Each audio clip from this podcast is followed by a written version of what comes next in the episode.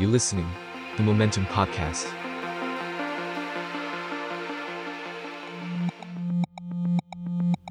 ยุโรปพาสตัวเดินทางสู่ยุโรปด้วยทุนการศึกษา Erasmus Plus และ m a r i c h w a d o s k a c u r i Actions สนับสนุนโดยสหภาพยุโรป ผม มาร์คธนศักดิ์เจนมานะ รับหน้าที่ผู้ดำเนินรายการ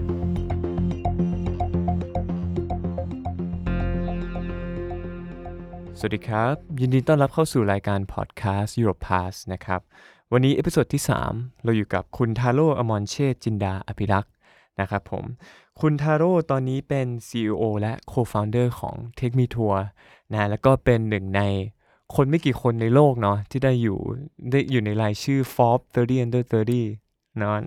มีโปรไฟล์ที่น่าสนใจมากนะครับ วันนี้เรามาทำทำความรู้จักกับเขากันนะครับ ก่อนอื่นเลย สวัสดีครับคุณทาโร่สวัสดีครับครับ อยากจะให้คุณทาโร่ช่วยแนะนำตัวก่อนละกันว่า เราเล่าให้ฟังหน่อยว่าตอนนี้คุณทาโร่แบบมีโปรเจกต์อะไรอยู่ทำอะไรอยู่บ้างนะครับ ครับก็อ่า แนะนำตัวอีกรอบหนึ่งแล้วกันนะครับ ชื่อทาโร่ครับ ก็คือเรียกว่าทาโร่ก็ได้ ก็ตอนนี้เป็นเป็น CEO และ Co-founder ของ Take Me Tour ครับ เป็นสตาร์ทอัพด้านด้านท่องเที่ยวนะครับ แล้วก็หลังจากผ่านช่วงโควิดมาเนาะเราก็มีธุรกิจแตกขึ้นมาเพิ่มขึ้นอีก 2 อย่างครับอันหนึงชื่อ Orange Cap ก็เป็น Co-founder ของ Orange Cap Innovative เรียกว่าเป็น Consult ด้านด้าน Innovation ครับนะครับหรือว่าเป็น Consult ด้าน Innovation แล้วก็ Software House นะครับอ่าอีกมุมหนึงเนี่ยก็คือเป็นธุรกิจชื่อ Easy PDPA ก็เป็นธุรกิจที่ปรึกษาด้านกฎหมาย โดยเฉพาะเน้นด้านกฎหมาย PDPA ครับกฎหมายพรบคุ้มครองข้อมูลส่วนบุคคลครับโหกว้างมากอะขอสอบถามก่อนแล้วกันครับ คือคือถ้าเกิดได้ยินถ้าเกิดไป search ชื่อคุณทาโร่เนี่ยหลัก ๆ ที่จะขึ้นมาก็จะเป็น Take Me Tour เนาะพอจะเล่าให้ฟังได้ไหมครับว่า Take Me Tour เนี่ยมันมันมันน่าสนใจยังไง มันต่างจาก แพลตฟอร์มในการท่องเที่ยวอื่นๆ อย่างไรบ้าง แล้วก็ไอเดียมาจากไหนอะไรเงี้ยครับครับ ได้ครับ ก็จริงๆ ที่บอกว่าไป search แล้วเจอ Take Me Tour เนี่ย เพราะว่าเราอยู่ในธุรกิจนี้มานานเนาะถ้าครับนับถึงวันนี้ก็จาก 2014 โดยคร่าวๆ สักประมาณเกือบอืม7ปีครับก็ต้องบอกว่าพอมันเป็นธุรกิจสตาร์ทอัพเนี่ยมันเรียกว่ามัน มีพัฒนาการมี evolution มาตั้งแต่ตอนแรกกับถึงตอนนี้อาจจะไม่ได้เหมือนกันเป๊ะซะทีเดียวครับต้องบอกว่าในในตอนที่เริ่มมาแล้วกันนะ ผมอาจจะเล่าย้อนไปนิดนึง ตอนที่เริ่มเนี่ยเราเรียกว่าได้ไอเดียจากการที่เราไปเรียนที่ยุโรปมามีโอกาสไปเปลี่ยนหลาย ๆ ประเทศเนาะแล้วก็อ่ามีมีโอกาสไปเจอเพื่อนเยอะเจอคนเยอะทั้งคนไทย ทั้งนักเรียนไทยทั้งเพื่อนเพื่อนๆชาวต่างชาติครับทำให้เราเห็นรู้สึกว่าเอ้ยมันดีจังเลยเวลาเราไปที่ไหนเราก็มีคนรู้จักเราไปที่ไหนก็มีคนที่อยู่ที่นั่นแหละ เป็นคนพาเราเที่ยวอืมเราก็เลยเอาไอเดียนี้เนี่ยมาทำเป็นเป็นเว็บไซต์อันหนึ่งอืมตัวแรกสุดที่เราเริ่มมาเนี่ยเป็นลักษณะที่ว่าเวลา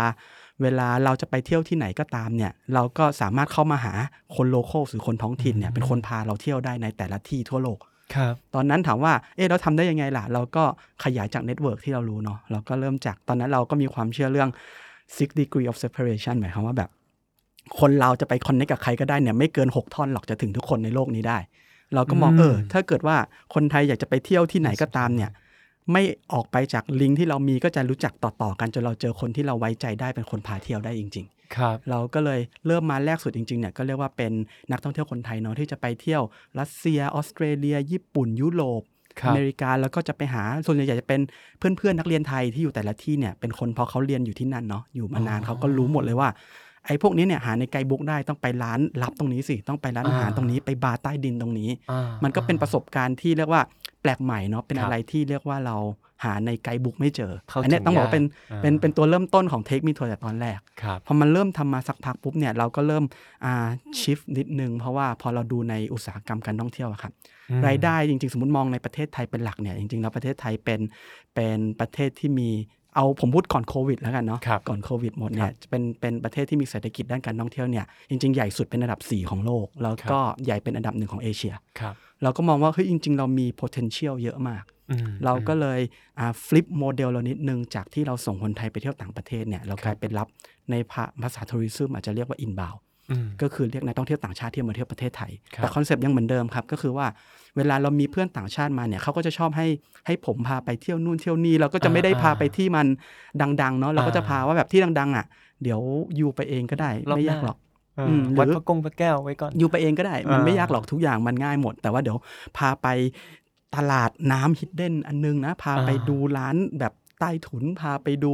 อะไรไปกินร้านที่แบบเราชอบไปอืมนะครับมันรู้สึกว่าแบบมันได้ประสบการณ์แปลกใหม่ไอเดียเป็นแบบนี้เลยครับ เราก็เลยกระจายออกมาทั่วประเทศเนาะเป็นแพลตฟอร์ม ให้ครับคนที่อยู่ในแต่ละท้องถิ่นเนี่ยมามาลงทะเบียนมา list ตัวเราเองเป็นเป็นคนพาเที่ยวได้ครับตอนนั้นเราก็มีคนพาเที่ยวอยู่ประมาณ 25,000 คนเนาะใน 55 จังหวัดทั่วประเทศไทยอ๋ออันนี้หาหาอย่างไรนะครับ ก็ต้องบอกว่าก็สะสมมาตลอดระยะเวลาเนาะตอนแรก ๆ ก็ต้องบอกว่าพอเป็นคอนเซปต์ที่ค่อนข้างใหม่เนาะย้อนอ่ากลับไปประมาณ 5-6 ปีที่แล้วอืมพอคอนเซปต์อืมที่ใหม่เนี่ยเราต้องผมเรียกว่าเรา knocking door เลยก็ได้ เราไปผมไปร่วมทุกงานที่มีที่มีคนในวงการการท่องเที่ยวไปงานสัมมนาเรียนฟรีอะไรก็ตามแต่เนี่ยอ๋อผมไปไม่ได้ต้องบอกตามตรงตอนนี้ไม่ได้ไปอยากจะไปเรียนหรอก ผมอยากไปรอตอนเบรกตอนเบรกตอน coffee break ปุ๊บผมก็จะเดินไปคุยกับพี่ๆแต่ละคนว่าแบบพอเขาอยู่ในวงการการท่องเที่ยวเนาะก็แบบครับเฮ้ยพี่ผมมีไอเดียเป็นแบบนี้พี่สนใจมาลอง list ตัวเองอยู่ในระบบไหมหรืออะไรอย่างเงี้ยครับอืมก็เริ่มอืมค่อยๆเก็บ พอหลังๆปุ๊บพอเราเริ่มมีมีตัวอย่างให้เขาเห็นว่าเอ้ยจริง ๆ แล้วมันไม่ได้ทำยากนะ มันบางคนพาไปเดินตลาดสด ซื้อกับข้าวมากลับมาให้ให้ให้คุณแม่เราสอนทำกับข้าว บางคนเป็นปั่นจักรยานที่เชียงใหม่ที่แม่ริมไปปั่นจักรยานล่องสวน แวะผ่านสวนเพื่อนบ้านอะไปเก็บอามะม่วง ไปเก็บลำไยไปเก็บอาลิ้นจี่มาแล้วก็มาปูปิกนิกนั่งกินอย่างนี้ยครับมันเป็นประสบการณ์แบบที่จริง ๆ เหมือนเหมือนภาพคือ เรามีเพื่อนมาแล้วเราพาเพื่อนเขาเที่ยวแบบ แบบอย่างที่เราเที่ยวเนี่ยครับครับมันก็เลยค่อย ๆ กระจายออร์แกนิกเยอะขึ้นตอนหลังๆ แล้วก็เลยมีคนสนใจแล้วก็เข้ามาอยู่ในระบบเราเยอะขึ้นคอ๋รัอบแล้วนี่เป็นไอเดียนี้คือเริ่มมาตั้งแต่ปี 2014 เลย ก็ต้องบอก 2 0 1 4 จะเป็น outbound นะก็คือไอเดียเดียวกันอ๋อแต่ว่าเราส่งอ่าคนไทยไปเที่ยวต่างประเทศครับแต่ว่าจริงๆ พอเริ่มมาสักประมาณปีปีนิดๆ เราก็เริ่มรู้สึกว่า potential หรือตลาดที่ใหญ่จริงๆเนี่ยคือตลาดคือ inbound inbound เนอะเพราะว่าประเทศไทยก็ใหญ่อันดับ 4 ของโลกเนาะครับตอนนั้นในเรื่องของวงการ tourism เราก็เลยครับเรียกว่า flip โมเดลมันอืมจากที่อืมส่งคนไทยไปข้างนอกกลายเป็นรับคนต่างชาติเข้ามาเที่ยวประเทศไทยอืมครับแล้วแล้วตอนนี้มีด้วยสถานการณ์โควิดอะไรอย่างนี้ ปรับตัวยังไงบ้างครับ Take Me Tour คือ ให้คนไทยเที่ยวไทยกันเองผ่านแพลตฟอร์มนี้หรือเปล่าหรือก็ยังไงก็ต้องบอกว่าจริง ๆ ตอนเริ่มโควิดมา ต้องบอกว่าเราช็อกอยู่ครับช็อกอยู่อ่าเพราะจริง ๆ แล้ว แต่ละเดือนปกติก่อนโควิดเนี่ยเรามียอดการจองเดือนแบบหลายพัน booking เนาะต่อเดือนมพอพอช่วงที่โควิด ผมจำได้ประมาณปีที่แล้วช่วงกุมภาเราเริ่มเห็นสัญญาณบางอย่างละอืมเพราะว่ามันเริ่มมีตั้งแต่อ่า เริ่มระบาดเริ่มจากที่จีนเนาะพอมันเริ่มมีสัญญาณมาปุ๊บเราก็เริ่มมอนิเตอร์ ตอนแรก ๆ เราก็ยังวางใจอยู่ว่าอ๋อกลุ่มนักท่องเที่ยวเราหลักๆเนี่ยเป็น Western เป็นยุโรปเป็น Australian ครับไม่เป็นไรหรอกอันนี้เป็นกลุ่มจีนอะแต่ว่าสักพักหนึ่งเราก็เริ่มเห็นยอดตกหวบลงไป เหลือแบบเหลือศูนย์ในไม่กี่ week จริงๆ จะบอกเหลือศูนย์ก็ไม่ถูกซะทีเดียว เหลือติดลบด้วยซ้ำเพราะว่าคนที่จองล่วงหน้ามาก่อนเขาขอรีฟัน cancel มตอนนั้นก็ก็จิตตกนิดนึงเพราะว่าวันวันหนึ่งที่เรามาที่ออฟฟิศเนี่ย ทำแต่ยอด refund ทุกวัน น้องๆ ที่อยู่ในออฟฟิศก็คือทำ refund ทุกวัน กลายเป็นว่าเราไม่ได้เพิ่มแต่เราเราติดลบไปเรื่อยครับๆเราก็เลยรู้สึกว่าแบบเฮ้ยมันต้องมันต้องปรับ ตอนแรกอืมเราก็พยายาม shift นะว่าไอสิ่งปัจจุบันนี้เนี่ยที่เราขายเนี่ยมันขายกับคนไทยได้ไหมอืมแต่ว่าจริง ๆ ก็ต้องยอมรับว่า ความความ unique ของของแพลตฟอร์ม เราที่นักท่องเที่ยวต่างชาติมามาจองเนี่ยมันคือการที่เป็นประสบการณ์ที่เขาไปหาเองไม่ได้ อืมครับ แต่ถ้าเกิดมามองมุมมองคนไทยอาจจะไม่ใช่อะไรที่ที่น่าสนใจ เพราะว่าอะพาไปเดินตลาดสด ก็ฉันก็ไปเดินเองได้อ่าหรือแบบว่าพาไปพาไปให้คุณแม่ทำอาหารก็ คือคือต้องบอกว่าลักษณะของ activities ที่เราขายเนี่ยอาจจะไม่ใช่ฟิตกับกลุ่มคนอ่าคนไทยซะทีเดียว เพราะว่ามันเป็นมันเป็นสิ่งคอมมอนรอบตัวครับแต่ขณะเดียวกันเนี่ยอาพอเราพยายามเรียกว่า ตอนนั้นเราพยายามจะบิดนิดนึง เราพยายามไปทาร์เก็ตกลุ่มลูกค้าคนคนเรียกว่าเอเชียตะวันออกครับอ่า จีน ญี่ปุ่นเกาหลีอืมเพราะเราตอนนั้นเริ่มเห็นสายแล้วว่ากลุ่มประเทศเหล่านี้จะกลับมาก่อนครับเราก็เริ่มโอเคงั้นตอนแรกเราเน้นภาษายุโรปเนาะอังกฤษภาษาฝรั่งเศสเยอรมันคนพาเที่ยวที่พูดได้ครับเราเริ่มไปหากลุ่มคนพาเที่ยวที่พูดภาษา ญี่ปุ่น ภาษาจีน ภาษาเกาหลี พอเริ่มทำมาสักพักอ้าวเกิด second wave ขึ้นมาครับพอเกิด second wave ปุ๊บ travel bubble ที่ตอนนั้นจะจะเกิดขึ้นมาเนี่ยก็ก็ไม่เกิดอืมพอไม่เกิดปุ๊บเราจริง ๆ ก็เลยมามานั่งแล้วก็ ทบทวนใหม่อีกรอบหนึ่งเนาะ ตอนนั้น priority ของผมหลักๆ ก็คือเราต้องเราต้องลดรายจ่าย เราต้องเพิ่มรายได้ แล้วเราต้อง diversify ธุรกิจ ครับ เรื่องลดรายจ่ายเนี่ยก็ก็ต้องขอบคุณทีมงานทุกคนแล้วกันเนาะว่าเราก็ต้องช่วยกันซับรับคอสไปว่าอาจจะต้องมีการปรับลดเงินเดือนชั่วคราวของครับจริง ๆ ก็ของทุกคนครับเนาะฝั่งพอลดคอสได้ลดระดับหนึ่งแหละ แต่ว่าถ้าเราไม่หารายได้เพิ่มเนี่ยเราก็ทำไม่ได้เหมือนกันอืม ขณะที่เราเอาของที่เรามีอยู่ไปพยายามหารายได้เพิ่มเนี่ยก็ต้องบอกว่านักท่องเที่ยวก็ยังไม่มาอยู่ดีแล้วจริงๆคนไทยก็ยังไม่ได้อยู่ในต้องบอกอันที่หนึ่งคือยังไม่ได้เหมาะกับลักษณะของกิจกรรมที่เราทำอันที่สองถึงจะเหมาะก็ยังไม่ใช่ฟิลลิ่งมันยังไม่ได้ที่ออกไปเที่ยวนะเพราะครับโรคระบาดมันก็ยังยังมีอยู่เนอะเราก็เลยต้องไปถึงออปชันที่ 3 คือต้อง diversify ธุรกิจครับครับมันก็เลยกลายเป็นว่าเลยเป็นที่มาว่าเราต้องมานั่งดูว่าอะไรที่เราทำได้ดีนะ อะไรที่เราทำได้เก่ง เราก็เลยค้นพบว่าสิ่งที่เราทำได้ดีจริง ๆ มันคือการการทำถ้าพูดรวมๆคือการทำธุรกิจแล้วกันครับเพราะสุดท้ายแล้วเนี่ยเราเป็นสตาร์ทอัพที่เริ่มตั้งแต่ศูนย์ผ่านการ develop product ตั้งแต่ศูนย์เกิดการอ่าเปลี่ยน product ระหว่างทางเนาะครับ shift idea อ่า pivot concept มาตลอดทางผ่านการทำ fundraising ผ่านเรื่องอะไรต่างๆ มาตลอดเลยอืมแล้วก็ทั้งเรื่องของ business ทั้งเรื่องของ technical เราก็เลยมองว่าอันเนี้ยแหละเป็นเป็นสิ่งที่เราทำได้ดี เราก็เลยเริ่มออกไปหา เรียกว่าออกไปหาลูกค้าหางาน หรือหาบริษัทที่ต้องการความสามารถเราแบบนี้ก็เลยเป็นที่มาที่ไปว่า ปัจจุบันนี้เนี่ยเราอ่าเรียกว่า diversify ออกมาทำธุรกิจที่เรียกว่า Orange Cap Innovative ครับก็เป็นที่เรียกว่าเป็นที่ปรึกษาด้านธุรกิจแล้วก็ด้าน innovation ครับจริง ๆ พูดมาแบบนี้เพราะว่าเรา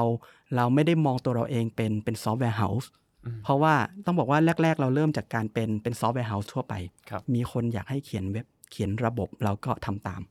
แต่เริ่มมาไม่นานครับ ผมรู้สึกว่ามันมันไม่ฟิตกับ culture ในองค์กรเรา เพราะพอเราเริ่มทำปุ๊บ เราก็จะเริ่มได้ยินเสียงน้องๆ ทีมเทคนิคแล้วเริ่มบอกว่า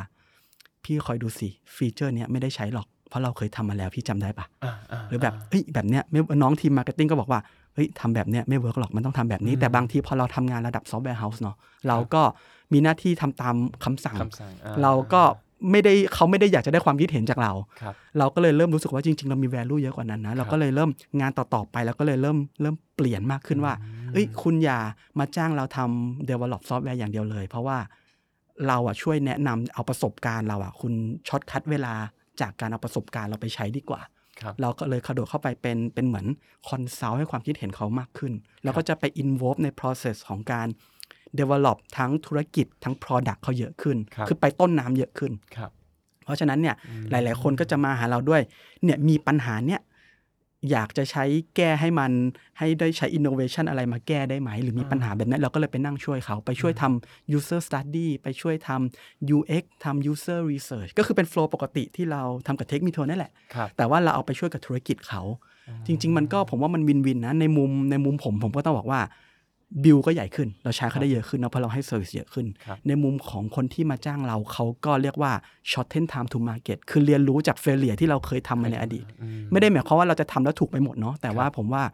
กระบวนการคิดมันมันมันช่วยเขาเหมือนมีมีเพื่อนที่ที่มาช่วยทำธุรกิจกับเขาเพิ่มขึ้นเอาประสบการณ์ครับมันแต่ว่ามันไม่ได้เกิดจากคนคนเดียวมันเกิดจาก collectively ทั้งทั้งบริษัททั้งองค์กรครับ มาช่วยเขาอันนี้ก็เลยเป็นเป็นขาที่เรียกว่าพอยุคโควิดเนาะผมเล่ามายืดยาวเหมือนกันก็คือเลยบอกว่าพอโควิดปุ๊บเนี่ย มันก็เลยเกิดการ diversify เป็นเป็นธุรกิจอันหนึ่งอ่าจริง ๆ อีกอันหนึ่งที่ครับต้องเรียกว่า พอถึงจุดนี้พอพอพอ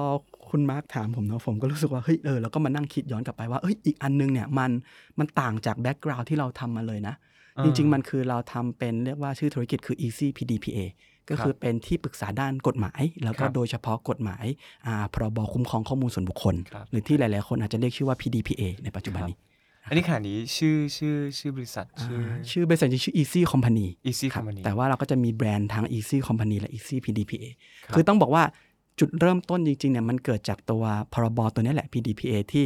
ตัวเทคมีทัวร์เราเองก็ต้องเตรียมความพร้อมเรื่องอาพรบคุ้มครองข้อมูลส่วนบุคคลครับแล้วเราก็เริ่มรู้สึกว่า โหมัน suffer จังเลย เรามีแต่คนที่เป็น technical คนที่เป็น business อืมไม่มีไม่มีนักกฎหมายในในอืมองค์กรเนาะครับเราก็รู้สึกว่าการเตรียมตัวด้วยตัวเองเนี่ย ยากขนาดครับที่เราเตรียมตัวมาก่อนหน้าเขาหลายปีเนาะเพราะว่าเรารับลูกค้าต่างชาติเราต้องเตรียมตัวเรื่อง GDPR ก็คือกฎหมายคุ้มครองข้อมูลส่วนบุคคลแหละแต่ของยุโรปครับมาก่อนเรายังยากเลย เราลองถามเพื่อนๆรอบ ๆ ไม่มีใครรู้จัก หรือไม่มีใครรู้ว่าต้องเตรียมตัวยังไง แต่กฎหมายกำลังมีผลบังคับใช้ละอืมเราก็เลยบอกว่างั้นเราเอาประสบการณ์ที่เราเคยผ่านมาแล้วเนี่ยมา ทำระบบมามาสร้างเป็นเป็น consult ครับแล้วก็เรียกว่าต้องบอกว่าโชคดีก็ได้เนาะเราไปได้ partner ทางฝั่งอ่า Legal กฎหมายทางฝั่งอืมดีก็ที่เรียกว่าเป็นผู้เชี่ยวชาญมือมือต้นๆของไทยมา เพราะว่าก็ก็มีคนที่มี certificate ด้านด้านนี้โดยตรงเนี่ย CIPM เนี่ยอยู่ประมาณไม่เกิน 3 ท่านในไทยเนาะแล้วก็อ่าพี่พี่รับขวัญเนาะก็เป็นหนึ่งใน 3 นั้น ก็เรียกว่ามีผู้เชี่ยวชาญมาช่วยเรากลายเป็นว่าอ่า พี่ขวัญเนี่ยเอาความ expertise ด้านด้านกฎหมายเข้ามา เราเอา expertise ในการอ่าสร้างธุรกิจในด้านเทคนิคเข้าไปว่า จากกฎหมายธรรมดาเนี่ยเอาเอาเอาเทคโนโลยีมาช่วยยังไงให้มัน scalable ให้ราคามันถูกลงให้คน approach ได้ถึงง่ายขึ้นครับมันก็เลยกลายเป็นธุรกิจอันใหม่ที่เราที่เราบิวขึ้นมาในตอนนี้เหมือนกันครับอืมก็ก็ตอนแรกเหมือนจะไม่เกี่ยวเนาะแต่ผมมองไปมองมาเนี่ยผมมองว่าจุดเด่นของเราเวลาเราไปทำงาน consult ด้านกฎหมายกับใครเนี่ย มันคือการที่เรา consult แบบคนเข้าใจธุรกิจครับเพราะส่วนใหญ่เนี่ยปัญหาที่ผมได้รับ feedback จากลูกค้ามาคือ หลาย ๆ ครั้งบางทีเขาคุยกับนักกฎหมายอย่างเดียว ผมผมอาจจะชอบเรียกเขาว่านักกฎหมายหัวเหลี่ยมเขาอาจจะไม่ชอบให้ผมเรียกแบบนี้เนาะแต่ผมเปรียบเทียบนิดนึงอ่าฮะมันกลายเป็นว่าเวลาเรามองด้านกฎหมายเนี่ยมันมีถูกผิดซ้ายขวาขาวดำใช่ไม่ใช่ได้ไม่ได้อ่าแต่ว่าผมเข้าใจดีว่า ฝั่งธุรกิจเนี่ยมันไม่เป็นแบบนั้นหรอก เวลาเราทำธุรกิจเนี่ยมันมันไม่ได้มีสองช้อยซ้ายขวาตลอดเวลาบางทีมันมีทางตรงกลางได้ไหมอืมมันมันมันบิดทางนู้นได้ไหมมันทำแบบนี้ได้ไหมอืมแล้วในเรื่องเรื่องกฎหมายอ่าคุ้มครองข้อมูลส่วนบุคคลเหมือนกันเนาะซึ่งจริงๆมันอยู่รอบตัวเราทั้งหมดแหละ วันดีคืนดีมีคนโทรมาขายสินค้าขายบัตรเครดิตขายประกันอืมต่างๆเนาะภาคธุรกิจจะขยับต่อได้ยังไง ถ้าเขาไม่เข้าใจเรื่องนี้จริงครับๆผมก็มองว่า จุดเด่นของเราคือเราเอาคนที่เข้าใจทั้งเรื่องธุรกิจ แล้วก็เรื่องเข้าใจกฎหมายเนี่ยมามาให้คำแนะนำมันก็จะเป็นคำแนะนำที่ที่ไม่ทำให้ภาคธุรกิจเนี่ยซัฟเฟอร์หรือจริง ๆ ถ้าผมก็ต้องบอกว่าถ้าเราเข้าใจเรื่องนี้จริงๆเนี่ยเราไม่ได้ต้องเปลี่ยนอะไรเยอะครับครับผมกำลังจะบอกเขาว่า business as usual มีอะไรบางอย่างที่ต้องทำเพิ่ม แต่พอเราไม่เข้าใจเราจะรู้สึกกลัวมันว่าครับห้ามไปหมดเลย อันนู้นก็ไม่ได้อันนี้ก็ไม่ได้อ่าอะไรเงี้ยครับ ก็เลยก็เลยย้อน วนกลับมาเนาะประประเด็นเดิมก็คือตอนแรกจากเทคนิคเนาะเราก็เรียกว่าเทคนิคเราก็ต้องเรียกว่าไฮเบอร์เนตรอเวลาเหมือนเหมือนหมีจำศีลจำศีลไปก่อนจำศีลถามว่าทำไมต้องจำศีลล่ะเพราะว่าร้อยเปอร์เซ็นของลูกค้าเราคือนักท่องเที่ยวต่างชาติอืมตอนนี้ไม่ว่าเราจะดิ้นรนขนาดไหนขนาดไหนอืมก็ตามมันก็ไม่มีไม่มีดีมานมาให้เราครับเพราะฉะนั้นเนี่ยผมก็เลยว่าเราเราจำศีลเราไฮเบอร์เนตมันไว้ ขณะเดียวกันเนี่ยเราก็ diversify ธุรกิจมาใช้ expertise ที่เรามีทางด้านของ technical ด้าน business ด้าน marketing แล้วก็รวมไปถึงด้านของอากฎหมายที่เรามี partner ใหม่เพิ่มเข้ามาน่าสนใจมาก น่าสนใจมากจริง คือพูดตรงๆสำหรับผมนะสำหรับคนที่ไม่ได้ทำด้านธุรกิจเนาะผมเป็นนักวิชาการด้านเศรษฐศาสตร์ คือถ้าเกิดจะให้ผมมองมองตรงๆเนี่ยก็คิดว่าจริง ๆ แล้วงานแต่ละงานที่งานแต่ละงานที่คุณทาโร่ทำเนี่ยครับคือมัน demand expertise ที่ ต่างกันมากเลยครับ ในเชิงหนึ่งเนาะไม่ว่าจะเรื่อง legal ในเรื่องอะไรคือมันก็ต้องมีความรู้พอสมควร ทีนี้ความ flexible ตรงเนี้ยมันมันน่าสนใจตรงที่ว่า ถ้าเกิดเรามองย้อนกลับไปตอนที่คุณทาโร่ศึกษาต่อปริญญาโทที่ยุโรปผ่านโครงการ Erasmus เนี่ยก็ศึกษา ไม่ได้ไม่ไม่ได้ไปศึกษาธุรกิจ ไม่ได้ไปศึกษาใช่ตลาดการท่องเที่ยว ไม่ได้ไปศึกษา innovative consulting หรือ legal อะไรคือไปศึกษาด้านด้าน robotics computer vision และ robotics ครับเนาะเอิ่มก็เลยผมก็เลยเกิดคำถามว่า เออเราอยากจะเข้าใจแบบเส้นทางในเรื่องของการศึกษาตั้งแต่การตัดสินใจไปเรียนสายเนี้ยณณจุดนั้นคือทำไมถึง อาจจะเริ่มก่อนว่าทำไมสนใจ robotics ทำไมเลือกโปรแกรมนี้เนาะครับแล้วสุดท้ายแล้วเส้นทางมันเป็นยังไงถึงเกิดแรงบันดาลใจทำเทคนิคทัวร์ขึ้นมาได้ แล้วก็สุดท้ายจนกลายมาเป็นสามสามขาที่ว่ามา จริงๆจริงๆเกี่ยวพันกันอยู่นะครับ ถ้าเกิดเออคือคือพูดตอนนั้นเนี่ยเราอาจจะไม่ได้คิดว่าตอนที่เริ่มไปเรียนยุโรปเลยอาจจะไม่ได้คิดว่าวันหนึ่งเราจะมาถึงจุดนี้เนาะครับ ว่าทำธุรกิจแบบนี้ แต่ว่าถ้าเกิดมองย้อนกลับไปผมว่ามันเกี่ยวเนื่องกันอยู่ ถ้าเกิดเล่าย้อนเนี่ยถามว่าตอนแรกต้องบอกว่าพอผมอ่าเรียนปริญญาตรีเนาะเราเรียนที่ SIT ก็เป็นสาขาอ่าเรียกว่า Telecommunication Engineer ก็คือเป็นวิศวะสื่อสารครับแต่ว่าเราก็จะเน้นด้านของการเขียนโปรแกรมอยู่แล้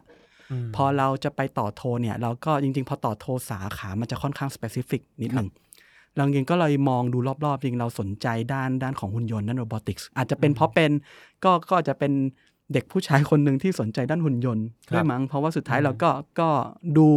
สนุกดีครับอ่าแต่เราอาจจะไม่ได้ชอบหุ่นยนต์ในด้านของ mechanical ในการขยับแต่เราไปสนใจในด้านของ programming ของหุ่นยนต์มากกว่าอืมแล้วก็เลยต้องเรียกว่าจังหวะเราไปเจอทุน Erasmus ตอนนั้นเรียกว่า Erasmus Mundus อืมครับก็เลยรู้สึกว่าเอ้ยทุนอันนี้น่าสนใจน่าสนใจตรงที่ว่าไม่ได้เรียนอย่างเดียววงเล็บว่าเราแอบได้เที่ยวด้วย เพราะว่าเปลี่ยนหลายประเทศเหลือเกิน รู้สึกว่ามันแมช พอจะเล่าได้ไหมครับว่าได้ได้ได้มีโอกาสไปศึกษาที่ไหนบ้างครับตั้งแต่ต้นจนจบนะ คือจริง ๆ ทุน Erasmus เนี่ยต้องบอกว่าเป็นเรียนปริญญาโท 2 ปีครับก็คือ minimum เนี่ยเราต้องไปอยู่ที่ 2 ประเทศในรอบ 2 ปี แต่ว่าเราก็เรียกว่าจัดไป maximum เลยก็คือผมพยายาม พอเหมือนกับว่าไหน ๆ เราได้ไปยุโรปแล้ว เราก็ถือโอกาสไป experience ได้หลาย ๆ ที่ แล้วก็เริ่มเทอมแรกครึ่งปีแรกเนี่ยที่เอดินบะระอ่าครับที่ที่สกอตแลนด์ครับครับ หลังจากนั้นเนี่ยเทอมที่ 2 เราก็ย้ายมาที่อ่าจิโรนาเป็นเมืองอืมเล็กๆ ที่อยู่ข้างบาร์เซโลนาครับพอพูดจิโรนาหลายๆคนอาจจะยังไม่ค่อยรู้จักก็บอกเป็นเมืองข้างๆบาร์เซโลนาอ่าก็จะอ๋อครับเออก็ตอนนี้มีทีมฟุตบอลดังขึ้นมาแล้วครับ ตอนที่ผมไปทีมเขายังบ้านๆอยู่แล้วก็ยังไปเชียร์ข้างสนามอยู่ทีมตอนนี้เขาเริ่มดังขึ้นมาแล้วครับก็เป็นจิโรนาเทอมที่ 2 แล้วก็เทอมที่3เนี่ยไปอยู่ที่ฝรั่งเศส แต่ว่าก่อนไปเทอมที่3เนี่ยผมก็รู้สึกว่าเราอยาก ฝึกงานจริง ๆ ก็ต้องบอกว่าไม่ได้เป็น requirement แต่ว่าเพิ่งไปได้ปีเดียวก็ยังไม่อยากกลับไทยเนาะเราก็เลยรู้สึกว่าหาที่ฝึกงานดีกว่าครับก็เลยไปฝึกงานที่นอร์เวย์อืมก็พยายามเหมือนเดิมเราในความคิดเราคือเราอยากไปขณะที่เรียนไปด้วยด้วยความรู้ด้าน academic ไปด้วยเราอยากเปิดโลกเรามากขึ้น เราก็เลยไปพยายามหาบริษัทที่รับเราฝึกงานที่นอร์เวย์ตอนนั้นก็เป็นซึ่งตอนนั้นก็ไปบริษัทฝึกงานตาร์ทอัพที่นอร์เวย์อ๋อด้านอะไรครับก็เป็นตอนนั้นเราไปทำด้านการเขียนโปรแกรม iPhone ยุคแรก ๆ ที่อ่า iPhone อ่าเพิ่งมา ครับแล้วก็ไปเขียนแอป iPhone อันหนึงให้เขาก็จะเป็นแอปด้านเกี่ยวกับ computer vision แหละ ก็ยังจำได้เป็นแอปที่เหมือน เดี๋ยวนี้น่าจะเห็นใช้กันเยอะที่แบบว่าเวลาเราไปส่องกระจกแล้ว แล้วเสื้อผ้ามันมาทับบนตัวเราอ่าบางทีเป็นร้านตัดตัดผม ก็จะมีทรงผมที่เราอยากจะได้มาทับบนหน้าเราว่าเอ๊ะทรงนี้เหมาะกับหน้าเราไหมอะไรอย่างเงี้ยครับครับก็ไปเขียนแอปพวกนั้นในใน iPhone ในยุคแรกอืมอืมๆพอพอเทอมที่ 3 เราก็กลับมาเรียนที่ที่ฝรั่งเศสครับนะครับก็เป็นเมืองเป็นเมืองเล็กๆชื่อ Le Creusot เล็กๆ อยู่เมืองใกล้ๆดิจงอ่าใกล้ๆดิจงที่สุดอ่าแต่ว่า Le Creusotก็ก็เมืองเล็กๆ แต่ก็ก็ก็ถือว่าได้ประสบการณ์อีกแบบเนาะแล้วก็เทอมสุดท้ายเนี่ยเราก็ไปเรียกว่าไปทำ thesis ที่เวียนนาที่ออสเตรียครับก็เลยเรียกว่าได้ได้มีโอกาสไปแบบไปอยู่จริง ๆ ประมาณสัก 5 ประเทศในรอบในรอบ 2 ปีน่าสนใจครับต้องต้องบอกว่าสิ่งที่เราได้นอกจากด้าน academic แล้วกันเนาะผมว่าเราได้การเรียนรู้ culture วัฒนธรรม ต้องบอกว่าอย่างเนี้ยเป็นสิ่ง เป็นจุดประสงค์แรก ๆ ที่ทำไมเราเลือกไปเรียนยุโรปในตอนแรกครับต้องบอกพอเราเรียนจบตรีเนี่ยตอนนั้นก็หลาย ๆ คนก็อยากไปอเมริกาเนาะบางคนก็อยากไปอเมริกาไปญี่ปุ่นไปยุโรปอืมเราก็เลยมองว่าเอ้ยเราเราชอบยุโรปตรงที่ประเทศมันใกล้กันดีครับหมายความว่านั่งรถไฟไม่ถึงชั่วโมงบางทีชั่วโมงนิดๆเปลี่ยนประเทศละข้ามพมเปลี่ยนประเทศแดนเปลี่ยนภาษาเปลี่ยน culture เปลี่ยนอาหาร เรารู้สึกครับน่าสนใจจังเลยครับเราก็เลยเป็นสาเหตุที่เราเลือกยุโรปเนาะแล้วพอเมื่อกี้ที่เราถามว่าแล้วไอ้ประสบการณ์พวกนั้นเนี่ย มันมันมันรีเฟล็กมันในสิ่งที่เราทำในปัจจุบันได้ยังไง ผมเชื่อว่ามันคือมันคือเราผมเชื่อว่ามันสอนให้ผมเห็น culture ที่หลากหลายแล้วเราต้อง adapt ตัวเราเองตลอดเวลา เพราะว่าพอเราย้ายไปแต่ละที่ทุกครั้งที่เราไป settle in ในที่ใหม่ๆเนี่ย ทุกอย่างมันเปลี่ยนหมดเลยครับ neighbors เปลี่ยนภาษาเปลี่ยน culture ของคนเปลี่ยนเนาะเราก็เลยต้อง มันก็เลยฝึกเราโดยไม่รู้ตัวว่าเราต้อง adapt กับ environment ใหม่ ๆ ตลอดเวลาครับ ถ้ามองย้อนกลับไปถ้าจะถ้าจะจับให้มันเข้ากับสถานการณ์ ผมเลยเชื่อว่าเราเราคงคุ้นชินกับการเปลี่ยนแปลงมั้งครับอืมแต่ว่าสุดครับท้ายมันมันมันรีเฟล็กมาเป็นเทคนิคทัวร์ไงเพราะเราก็เลยเห็นว่าไอ้ไอ้การท่องเที่ยวในในในยุโรปหรือว่าในแต่ละที่เนี่ยมันต้องการคนพื้นที่ตรงนั้นนะ มันจะได้เห็นอะไรที่ที่ผมชอบใช้คำว่าที่ไม่ได้เขียนไว้ใน guidebook อืมไม่ได้เขียนไว้ในอินเทอร์เน็ต แต่ว่าครับมันรู้ผ่านคนที่อยู่ที่นั้นจริงใช่ใช่ใช่โอ้น่าสนใจมาก ทีนี้อยากจะสอบถามเพิ่มเติมนิดนึงฮะเรื่องเรื่องประสบการณ์ตอนที่เรียนต่อ คือคือจริง ๆแล้วเอ่อในในในในประเด็นของ academic อย่างเงี้ยครับ คือตลอดเวลาทุกสี่ทุกสี่มหาลัยคือเรียนเรื่อง computer vision กับกับ robotics robotics ใช่ไหมฮะๆใช่ครับ แล้ว ณตอนนั้นพอจะรู้เริ่มรู้ตัวหรือยังว่าเราอยากจะ เข้ามาทำสตาร์ทอัพเป็นธุรกิจท่องเที่ยวหรือยังไงต้องบอกว่าอย่างแล้วก็ตรงข้ามเลยครับณฮะจังหวะนั้นเนี่ยอยากเรียนต่อเอกครับ อยากเป็นแบบต้องถ้าเกิดพูดตอนนี้แบบไม่อายก็คือความฝันวัยเด็กคืออยากได้รางวัลโนเบลใช่เพราะว่าผมผมไปนั่งนั่งนั่งศึกษาโปรไฟล์ของคุณทาโร่พูดอย่างนี้ละกันครับก็จะพบว่าได้ทำงานวิจัย publish ไว้เยอะมากครัเนาะบเกินสิบประกว่ามาณชิ้นสิบกว่าชิ้นใช่คเอรับอเยอะมากแล้ว ณจุดนั้นคือแรงบันดาลใจที่จะไปต่อ PhD คือหลังหลังจากเรียนปอโทเลยครับใช่ไหมฮะ คือต้องต้องบอกอย่างนี้ว่าความฝันวัยวัยเด็ก จะเรียกว่าวัยเด็กก็ก็เริ่มมาตั้งแต่ตอนเรียนอ่ามปลายเนาะเพราะว่าเรียกว่าอ่าโชคดีได้ไปเรียนโรงเรียนมหิดลวิทยานุสรณ์ก็เป็ครันบโรงเรียนวิทยาศาสตร์ครับเราก็รู้สึกอยู่ในใจว่าวันหนึ่งเนี่ยเราต้องเป็นคนที่ได้รางวัลโนเบล เพราะฉะนั้นเราก็จะมาสาย academic มากครับเราก็ตั้งแต่เรียนป.ตรีเนี่ย แล้วก็งานวิจัย thesis ก็ตีพิมพ์ไป 2 อันอ่าตั้งแต่ตอนเรียนป.ตรีเนาะเราก็เลยรู้สึกว่าพอเราป.โทเราก็มาสาย academic ตลอดทำงานวิจัยไปแต่ละที่ แล้วก็พยายามต้องตีพิมพ์ publish ให้ได้หาไอเดียใหม่ครับๆเราก็เลยรู้สึกว่าเฮ้ยมันถ้าถามว่าตอนนั้นเนี่ยรู้ไหมว่าจะมาทำธุรกิจไม่รู้ เพราะว่าตอนนั้นกลับด้านกันตอนนั้นผมอยากเรียนเอกอยากต่อ PhD อยากเรียนถึงขนาดที่ พอจบ 2 ปีปุ๊บเนี่ยผมฝากของทั้งหมดไว้กับเพื่อนที่อยู่ที่อยู่ที่ยุโรปบอกว่า อีกไม่กี่เดือนก็กลับมาขอแวะกลับบ้านแป๊บเดียวไม่ได้กลับบ้านครับฝากไว้หมดเลยนะครับ ไม่ได้ไม่ได้เอากลับมา คือเอาแค่ของจำเป็นกลับมานอกนั้น แบบพวกเสื้อหนาวอุปกรณ์ทุกอย่างกระเป๋าแบบสุดเคสใหญ่ๆเนี่ยอ่าฝากไว้หมดเลยอ่าก็เลยรู้สึกว่าเดี๋ยวต้องกลับไปได้แน่นอน แต่ว่าก็ต้องบอกว่าอ่าไม่รู้ว่าจะเป็นโชคดีในโชคลายหรือเปล่าคือที่ที่จริง ๆ ตอนนั้นเนี่ยมีอาจารย์คนหนึ่งเนาะที่เราอยากจะเรียนด้วยมากอยู่ที่สวิตเซอร์แลนด์ครับเป็นเขาเป็นเรียกว่าผู้เชี่ยวชาญมาก ๆ ในด้านของอ่า computational photography ก็คือด้าน image processing กับรูปถ่ายครับเราก็ชอบเล่นกล้องอยู่แล้วด้วย ก็เลยเฮ้ยอยากจะสนใจเรื่องนี้เยอะขึ้นอืมแต่ว่าต้องบอกว่าโชคดีในโชคร้ายคือเราไม่ได้คัดเลือกเนาะคือปกติเวลาเรียน PhD เราต้อง apply ไปกับอาจารย์ใช่ถ้าอาจารย์เขาสนใจโปรไฟล์เราสนใจอยากให้เราไปไปเป็นลูกมือด้วยเขาก็จะรับเราเข้าไปครับตอนนั้นต้องบอกว่าการสมัครครั้งแรกก็ก็ไม่ได้ success ครับ เราก็ไม่ได้อืมขณะที่เรารอสมัครที่อื่นๆเนี่ยก็ก็มี อาจารย์อีกท่านหนึ่งที่ทำงานอยู่ที่สิงคโปร์ครับเป็นเป็น professor ที่เราอ้างอิงผลงานวิจัยเขาไม่เคยเจอหน้ากันเลยแต่เราอ้างอิงผลงานวิจัยเขาเราก็เลยอีเมลคุยกันอืมเขาบอกว่าทาโร่ระหว่างที่เราเรียนเอกเนี่ยมาทำงานกับเขากันสิ อยู่ใกล้บ้านด้วยนะ ใกล้ประเทศไทยสิงคโปร์กลับได้ง่ายที่สิงคโปร์ครับเราก็บอกเออ ก็ไอเดียดี ก็เลยไปเลยคือโดยที่ไม่ได้คิดอะไรเยอะคือ เงินเดือนเท่าไหร่ก็เอาเอาเท่าไหร่ก็ได้คือ เราก็เราก็บอกเขาว่าเนี่ยผมอยู่ประมาณสองสามเดือนนะ เขาโอเคไหมเพราะว่าสมัครเรียนเอกอยู่ ถ้าเกิดได้เรียนเอกเราก็คงต้องไปไปอืมตอนนั้นเป็นทำตำตำแหน่งอะไรครับเป็น software engineer ครับอืมแต่ว่าก็จะเป็นเป็นบริษัทที่เรียกว่าเป็นห้องแลบของมหาลัย UIUC ครับอ่า University of Illinois Urbana-Champaign ของอเมริกา แต่ว่ามาตั้ง Research Lab ที่สิงคโปร์อ่าเราไปเป็นเหมือนเป็นนักวิจัยด้าน software engineer ด้าน computer vision นั่นแหละ อยู่ในแลบเขาครับก็ก็สมัครเอกไปด้วยขณะเดียวกันอะรอผลก็ยังไม่ success สักทีอะเราก็ทำงานไปสัก ปีหนึ่งอืมพอทำงานไปสักปีหนึ่งเราก็เราก็เริ่มรู้สึกว่า พอพอพอเราทำงานอยู่ที่ไหนนานๆ เราจะอยู่ในคอมฟอร์ z โซนเนาะใช่ผมรู้สึกว่ามันก็สบายดี แต่พอมาถึงจุดหนึ่งเราเริ่มรู้สึกว่าแบบ เราความฝันที่เราอยากจะไปได้โนเบลมันมันหายไปแล้วต้องดึงมันกลับมาละครับเพราะฉะนั้นเนี่ยผมรู้สึกว่าความรู้เราในในตอนนั้นเนี่ยไม่น่าจะพอ อืม เพราะฉะนั้นเนี่ยถ้าเกิดเราอยากไปได้ไกลขึ้น ถ้าเป็นสาย academic เนี่ยเราต้องไปได้ PhD นะเราต้องเรียน PhD ครับถ้าเกิดจะไปสายอื่นเราก็ต้อง move แล้วเราจะอยู่ที่ที่เดิมตรงเนี้ยไม่ได้ครับเราก็เลยแต่แต่ต้องบอกว่าจับพลัดจับผลูเนี่ยเราเริ่มทำตอนนั้นยังไม่อยากเรียกว่าสตาร์ทอัพเลย เพราะว่าสุดท้ายเรายังไม่รู้จักคำว่าสตาร์ทอัพเลยซ้ำคำว่าสตาร์ทอัพในใน ecosystem ของไทยอาจจะยังไม่ได้ยังไม่เกิดขึ้นเนาะอืมแต่เรารู้ว่าเราเราทำธุรกิจอันหนึ่งกับเพื่อนเป็นงานอดิเรกครับ เริ่มทำวันเดียวกันกับที่เริ่มงานที่สิงคโปร์เลย 4 กันยายน เพราะว่าจะได้จะได้จำง่าย ๆ แล้วเราพอเราทำมาหนึ่งปีมันก็เหมือนทำครึ่งครึ่งๆกลางๆเนาะฝ่ายฝ่าย academic เนี่ยเราทำจริง ๆ ตอนที่ทำงานอยู่เราก็ตีพิมพ์ประมาณ 3 ฉบับเนาะอืมแต่ทุกอันที่ตีพิมพ์เนี่ย ชื่อเราไปอยู่หลังๆหมดเลย เราก็เลยรู้สึกว่าแบบทำไมอย่างงานเราทำเองหมดเลยนะเกือบร้อยเปอร์เซ็นเลยนะ แต่ทำไมชื่อเราไปอยู่หลังๆล่ะ เราเหมือนไม่ค่อยได้หน้าอะไร หรือว่าไม่ได้ไม่ได้ support goals อืมใช่เท่าไหร่เราครัก็บเลยรู้สึกว่า เอ้ย ไม่เป็นไรเราก็เข้าใจเนอะเราก็เลยอาจจะต้อง move on ว่าไม่ไปเรียน PhD ก็ต้องลองสายอื่น อันนี้สอบถามนิดนึงฮะเพื่อความเคลียร์เรื่องงานวิจัยที่ตีพิมพ์ในในฟิลของวิทยาศาสตร์เนี่ยครับมันแรงตามนามสกุล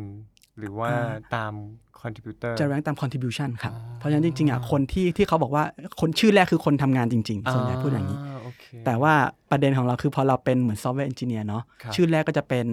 อ่าอาจารย์ professor ใน lab ครับ อยู่ชื่อแรก หรือไม่ก็เป็นอ่า postdoc ที่อยู่ใน lab เนี่ยได้เป็นชื่อแรก เราก็จะเป็นชื่อ 2 ชื่อ 3 ชื่อ 4 บ้างครับแต่เราก็รู้สึกว่าเฮ้ยจริง ๆ เนี่ยฉันทำหมดเลยนะเนี่ยไอเดียฉันด้วยอืมแต่ก็ก็ก็เข้าใจในในใน setting เนาะเราก็เลยรู้สึกว่าอาจจะปรับด้วยระบบอาจจะยังไม่ได้เนาะเราต้องไปไปพัฒนา skill ของเราเองก่อนให้มันดีขึ้น เราก็เลยอะถึงจุดเปลี่ยนที่เราต้องเหมือนกับต้องตัดสินใจว่า จะไปเรียน PhD หรือจะทำยังไงกับชีวิตเราต่อครับ แต่พอย้อนว่าคือจังหวะตอนนั้นเราทำ hobby อันหนึ่งที่ชื่อ Take Me Tour ขึ้นมาไปพร้อม ๆ กัน เราก็เลยรู้สึกว่า ฝั่งนี้มันยังก็ไปไม่สุดเหมือนกันอืมเรายังรู้สึกว่าพอเราตัดสินใจไป PhD เนี่ย ผมรู้สึกว่ามันเป็น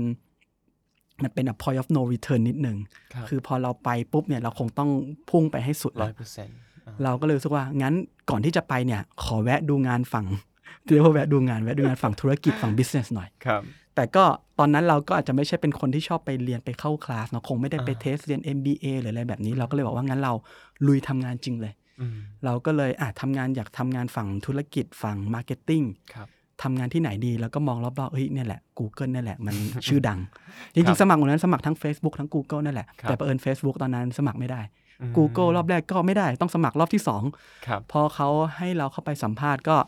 พูดตอนนี้ได้ได้ไม่อายเนาะเขาถามด้าน marketing ต่างๆ เนี่ยไม่มีความรู้เลย แต่คือส่วนใหญ่เราเราใช้ logic คือสุดท้ายพอผมว่าข้อดีของเราพอเราเรียนวิศวะมาครับ เราได้เราได้ลอจิกเราได้กระบวนการคิดที่ที่เป็นลำดับเป็นขั้นตอนเป็นเหตุผล แล้วโชคดีกับการที่ Google เนี่ยเรียกว่าเป็น number driven เนาะครับคือใช้ data driven number driven ค่อนข้างเยอะเพราะฉะนั้น engineer อย่างเราเนี่ย ได้เปรียบ เพราะว่าสุดท้ายเราเราเห็นภาพเป็นเป็นฉากฉากๆทำอันนี้ได้อันนี้เอา i เท่าไหร่กราฟขึ้นแบบนี้ ถ้าไม่ได้ต้องไปปรับตรงไหนอืม set assumption มา prove prove ไม่ prove แล้วผิดกลับมาปรับใหม่อืมคือผมว่าสุดท้ายโลจิกการการทำ marketing หรือจริงๆการทำธุรกิจ ก็เป็นแบบนี้ครับ เราเรา set assumption เราเราทำ execute execute แล้วเราวัดผล วัดผลกลับมาแล้วถ้ามันไม่ดีแล้วก็ปรับ iterate ไปเรื่อยๆ เพราะสุดท้ายมันคือมันคือไอเดียเดียวกันกับการทำวิจัยเป๊ะเลยครับครับ set assumption มา test algorithm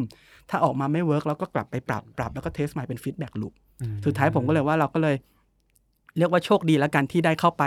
เรียนรู้จากต้องบอกว่าเป็นหนึ่งในในองค์กรที่ก็เป็นอันดับต้นๆเนาะที่ที่มีความเชี่ยวชาญด้านนี้ ก็เลยเรียนรู้ learning from by doing ครับไปเลยระหว่างนั้นก็ทำงานอยู่ประมาณเกือบเกือบสามปี อ๋อนานที่เหมือนกันที่เนอะ Google ใช้ประมาณ 2 ปีกว่า แล้วระหว่างนั้นก็ทำ Take Me Tour ๆก็ทำ Take Me Tour มาด้วย แต่แล้วก็ก็ก็คุยกับอ่า direct manager เรา upfront เลยนะตั้งแต่ตอน interview ว่าอ่าอ่าผมทำธุรกิจนี้อยู่นะอ่าแล้วก็เรา make sure ว่าไม่ได้มี conflict of interest อ่าฮะในเมื่อในด้านของธุรกิจเองด้วย ในด้านของเวลาการทำงานเพราะเราแบ่งชัดเจน แล้วก็แล้วก็แต่เราคงจะไม่เลิกทำสิ่งนี้ สุดท้ายเราก็ต้องก็ต้อง sacrifice เวลาเนาะตอนนั้นต้องบอกว่าทำงานเยอะมากพอสมควร เพราะว่าต้องบอกว่าทำงานที่ Google ก็ จะเรียกว่าผมเรียกว่าใช้งานคุมแล้วกัน ใช้งานคุมก็คือเราลุยเต็มที่ เพราะเราเราไม่อยากให้ให้คนมาครหาเราเนาะว่าอ่าว่าทาโร่มันมาทำงานไปวันๆนี่แหละ เพราะว่าสุดท้ายมันก็ทำอย่างอื่นอ่าเพราะฉะนั้นเราเรา push เต็มที่ performance เราได้รีวิวก็ค่อนข้างดีมาตลอดเวลาครับเพราะฉะนั้นเราทำงานแบบ 9โมง10โมงจนถึงประมาณ โดยเฉลี่ยประมาณ2ทุ่มอือฮึแล้วเวลาระหว่าง2ทุ่มถึง3ทุ่มเนี่ยตอนนั้นชีวิตเป็น format มากเลยทำงานถึง2ทุ่ม2ถึง3ทุ่มเป็นช่วงที่เรากินข้าวแล้วนั่งรถกลับบ้าน3ทุ่มปุ๊บผมเปิดคอมตอนนั้นยังใช้ Skype อยู่ Skype คุยกับกับเพื่อนที่เป็น co-founder Take Me Tour อยู่ที่ไทย ตั้งแต่3ทุ่มถึงประมาณประมาณตีหนึ่งตีสองอืมทุกวันเลยคือทำอย่างเนี้ยวนอยู่มากหนึ่งตีหนึ่งตีสองแล้วนอนนอนตื่นมาตอนเช้าวนเป็นแบบนี้ครับ แล้วก็ฟังดู รู้สึกเหนื่อยมากเหนื่อยมาก คือตอนนั้นเหนื่อยมากแต่ว่าตอนนั้นพอเราอยู่ตรงนั้นเราเราสนุกเราลุยกับมันครับ เรายังไม่ได้คิดอะไรแต่วันหนึ่งเราเราเริ่มรู้สึกว่า เราหยุดไม่ได้เลยอะเราเราป่วยไม่ได้เลย มันก็เลยมันก็เลยเป็นถึงจุดที่เราต้อง make decision บางอย่างแล้ว โอเคเราได้ knowledge ด้าน marketing ด้านธุรกิจ คือโชคดีต้องย้อนกลับว่าทองานที่ Google เนี่ยมันเป็นงานที่เราต้องให้ consult ด้านด้านการลงโฆษณากับธุรกิจขนาดเล็กของประเทศไทยครับ เป็นทีมเป็นทีมแรก ๆ ของ Google แล้วกันที่ให้ support ด้านโทรศัพท์กับธุรกิจรายย่อย SME ของประเทศไทยครับในการลงโฆษณา มันทำให้เราต้องไปนั่งฟังธุรกิจเขา แล้วก็ช่วยวางแผนช่วยคิดว่าทำแคมเปญโฆษณาแบบไหนดีช่วยเขาคิดช่วยเขาวางแผน ถามว่าต้องทำถึงเลเวลนั้นไหมก็คงไม่ใช่แต่เรารู้สึกเราชอบอืมอืมอืมแล้วทีมทีมก็ชอบเราก็เลยรู้สึกว่าเราเป็นเหมือนที่ปรึกษาของธุรกิจ ร้านดอกไม้ ร้านกาแฟ ร้านอาหาร ขายเสื้อผ้าขายครีมออนไลน์ แล้วก็ให้คำปรึกษา ผ่านการลงโฆษณาเนี่ยนะครับ เราก็เลยรู้สึกว่าเราได้ความรู้มาพอสมควรแล้ว แล้วมันเป็นจุดที่เราต้องต้องเลือกแล้วว่าธุรกิจเทคมีทัวร์เราก็โตขึ้นเรื่อยๆ เริ่มมีนักลงทุนเข้ามาอืมเริ่มมีนักผมว่าจุดเปลี่ยนอันหนึ่งพอเริ่มมีนักลงทุนเข้ามาเนี่ย เราต้องเริ่ม เรียกว่า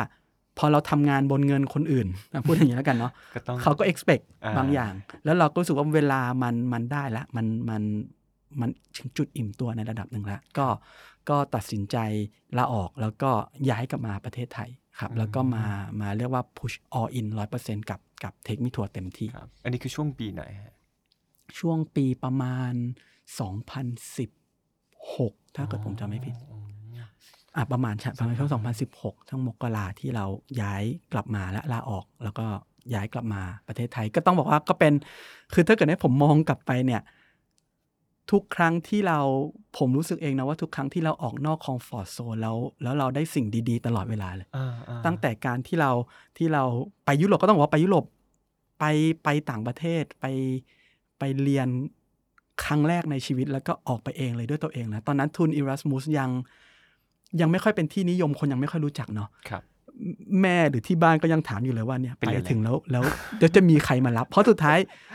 มันเป็นทุนที่แบบเราต้องออกค่าตั๋วเครื่องบินทำทุกอย่างเองไปหมดเราคุยกับเขาผ่านอีเมลตลอดเลยไม่เคยเห็นหน้าตาเลยนะ แล้วก็อ่าสุดท้ายต้องไปเจอกันที่เมืองลิคูโซนี่แหละที่ฝรั่งเศสในอ่าในวันเนี้ยที่เรานัดกันไปเจอกันอ่าแล้วก็แบบโหต้องเดินทางไปลงปารีสต้องนั่งรถไฟเองไปลงถึงเมืองเล็ก ๆ ของฝรั่งเศสของฝรั่งเศสจะมาเจอใครไหมเนี่ยเราต้องไปเจอหาใครคือเราก็แบบสุดยอดก็ก็ uncomfortable พอสมควรแต่ผมสุดท้ายมันก็เฮ้ยก็ได้อะไรใหม่ครับๆพอเราอ่า ออกมาปุ๊บเราไปทำเป็น software engineer ย้ายประเทศเนาะก็อาจจะยังไม่ได้เปลี่ยน field เยอะ พอเราย้ายมาทำงาน Google ก็อืมก็ uncomfort zone ผมจำได้ว่าสามเดือนแรกเนี่ยเรา ผมปวดหัวบ่อยมาก เพราะสุดท้ายมัน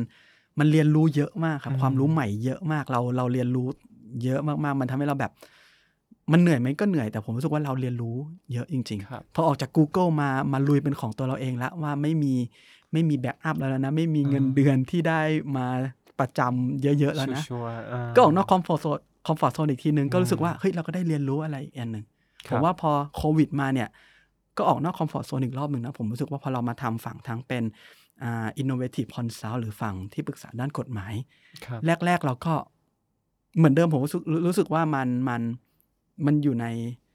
uncomfort zone นิดนึง แต่เพราะว่าทุกครั้งที่เราออกนอก comfort zone ผมได้เรียนรู้อะไรบางอย่างแล้ว แล้วถ้าเราลุยไปกับมันนะผมว่ามัน ผมดีแล้วก็เลยกลายเป็นการ จะบอกว่าเสพติดการทำอะไรใหม่ ๆ ก็ก็ได้เนอะแต่ต้องบอกว่า มันอาจจะต่างบางคนอาจฟังแบบนี้อาจจะมันมีเส้นบางๆว่า เป็นคนขี้เบื่อขี้เบื่อง่ายกับกับอืจมริง ๆ แล้วอยากทำอะไรใหม่ๆเนอะผมว่าเราต้องเราต้องทำสิ่งนั้นให้ได้ดีพอเราทำได้ดีเรา เราอาจจะต้องเปิด opportunities เพิ่มขึ้น หรือในปัจจุบันนี้ผมว่าสิ่งหนึ่งที่เราได้เรียนรู้คือเราต้อง diversify risk เยอะขึ้น เพราะก่อนหน้านี้เหมือนเราทุ่ม all in ทุกอย่างอยู่กับเทคมีทัวร์ครับเต็มที่เลยมานานตลอดเพราะเราก็ไม่มีใครจะคิดว่าโควิดมันจะมา เพราะฉะนั้นพอโควิดมาปุ๊บตอนนั้นช็อกอยู่พอสมควรแบบอืมเครียดอยู่เป็นเครียดอยู่เป็นเดือนคือแบบนั่งอยู่เฉยๆก็ร้องไห้ในออฟฟิศคือแบบมัน ผมว่ามันเครียดเนาะแล้วก็จนน้องต้องต้องมาถามว่าแบบพี่เป็นอะไรไหม ซึ่งซึ่งก็เป็นแหละแต่เราแต่เราบอกไม่ได้ เพราะว่าสุดท้าย ถ้าเราเป็นอะไรไปเนี่ย น้องๆ อีกตอนนั้นทีมมีอยู่แบบ สิบกว่าคนก็ เหมือนเหมือนกับเราเราเรา เรามีเขาอยู่ในทีมอยู่ในครอบครัวครับ เราครับต้องเราต้องสตรองไว้ก่อนครัเนาะบแต่ก็ก็ก็เครียดครับ แล้วก็สุดท้ายอืมแล้วก็พยายามผ่านผ่านมันไป ก็ต้องบอกว่าอืมไม่ใช่เพราะผมคนเดียวหรอกก็ต้องมีโคฟ o u เดอร์เนาะคุณอืม คุณนพพลที่มาช่วยกับเราด้วยครับแล้วก็จะมีทุกๆ คนในทีมผมเชื่อว่าถ้าไม่ได้ทุกคน ผมคงมาพุช ธุรกิจทั้งเรื่องธุรกิจทั้งเรื่อง business ไม่ไม่ไม่ถึงจุดนี้ครับครับอืมแล้ว เราได้สนุกมาก แต่ผมแอบสงสัยนิดนึงครับณตอนนี้เนี่ย ความฝันเรื่องโปรเอกเป็นไงครับ ความฝันป.เอกต้องพับไว้ก่อนครับ คือคือต้องบอกว่าความฝันป.เอกคือ ต้องบอกว่าความ ความฝันด้าน academic ของเราอาจจะตอนนี้ต้องบอกว่าเราคงไม่อยากได้รางวัลโนเบลละครับอะพูดอย่างนี้แล้วกันเนาะอืมแต่ว่าผมว่าสุดท้ายสิ่งที่อยู่ในในใจเราลึกๆ คือพอเป็นได้รางวัลโนเบลมันคือเราทำอะไรใหม่ ๆ ขึ้นมาบนโลกใบนี้ หรือว่าทำอะไรที่มันมี Impact เยอะครับๆผมถ้ามองในมุมนั้นอาจจะยังเหมือนเดิม แต่แค่อืมเปลี่ยนแกนแกนไปก็เลยเป็นเป็นเป็นที่มาที่ไปว่าทำไมเราถึงอยากทำธุรกิจสตาร์ทอัพอยากทำธุรกิจอืมตัวใหม่ๆอินโนเวชันใหม่ๆ เพราะสุดท้ายเราอยากได้ สุดท้ายลึกๆจริงๆนะผมเชื่อว่าเราอยากได้ เราอยากสร้างอะไรขึ้นมาอันหนึ่งให้ พูดว่าก็คือให้ให้โลกได้จดจำว่าเนี่ย เราสร้างสิ่งนี้ขึ้นมาแล้วมันมีประโยชน์กับโลก ในเชิงธุรกิจครับก็แล้วกันก็คืออาจจะเป็นบริษัทของเราที่วันหนึ่งกลายเป็น Facebook Google ก็ผมก็เลยมองว่าสุดท้ายมันไม่ได้มันไม่ได้มันไม่ได้ได้รางวัลโนเบลแหละ แต่สุดท้ายมันไม่ได้ต่างกันเนอะมันคือการครับทำอะไรสร้างสร้างเลกาซีบางอย่างขึ้นมาอืผมครัว่าบน่าจะเป็นสิ่งที่ถ้าถามว่าปัจจุบันนี้มองอะไรเราอาจจะมองจุดนั้น ครับ อืม น่าสนใจมาก น่าสนใจมาก ทีนี้ เอ่มถ้าเกิดให้ให้ให้ให้ผมสรุปก็คือ จากจากวันที่ตัดสินใจไปไปศึกษาต่อเนี่ย คุณคุณทาโร่ก็ได้ ก็ก็มีความฝันที่เอาง่ายๆณตอนนั้นก็ยังไม่ค่อย ก็ค่อนข้างชัดเจนแหละ ว่าอาจจะไปทางด้าน academic เนาะครับแล้วก็ด้วยด้วยโอกาสด้วยอะไรก็ แล้วด้วยสถานการณ์ที่ค่อนข้าง หายากก็ได้มีโอกาสได้ได้จับพระจับพลูมาทำงานด้านนี้แล้วก็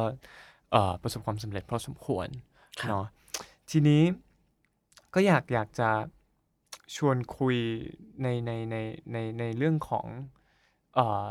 สิ่งที่คุณทาโร่ทำอยู่ตอนนี้ต่อไปแล้วกันคือในในสถานการณ์ปัจจุบันเนี่ยเรื่องโควิด -19 เนาะ วิกฤตโควิด -19 ที่เรายังไม่รู้ว่ามันจะอยู่นานอีกขนาดไหน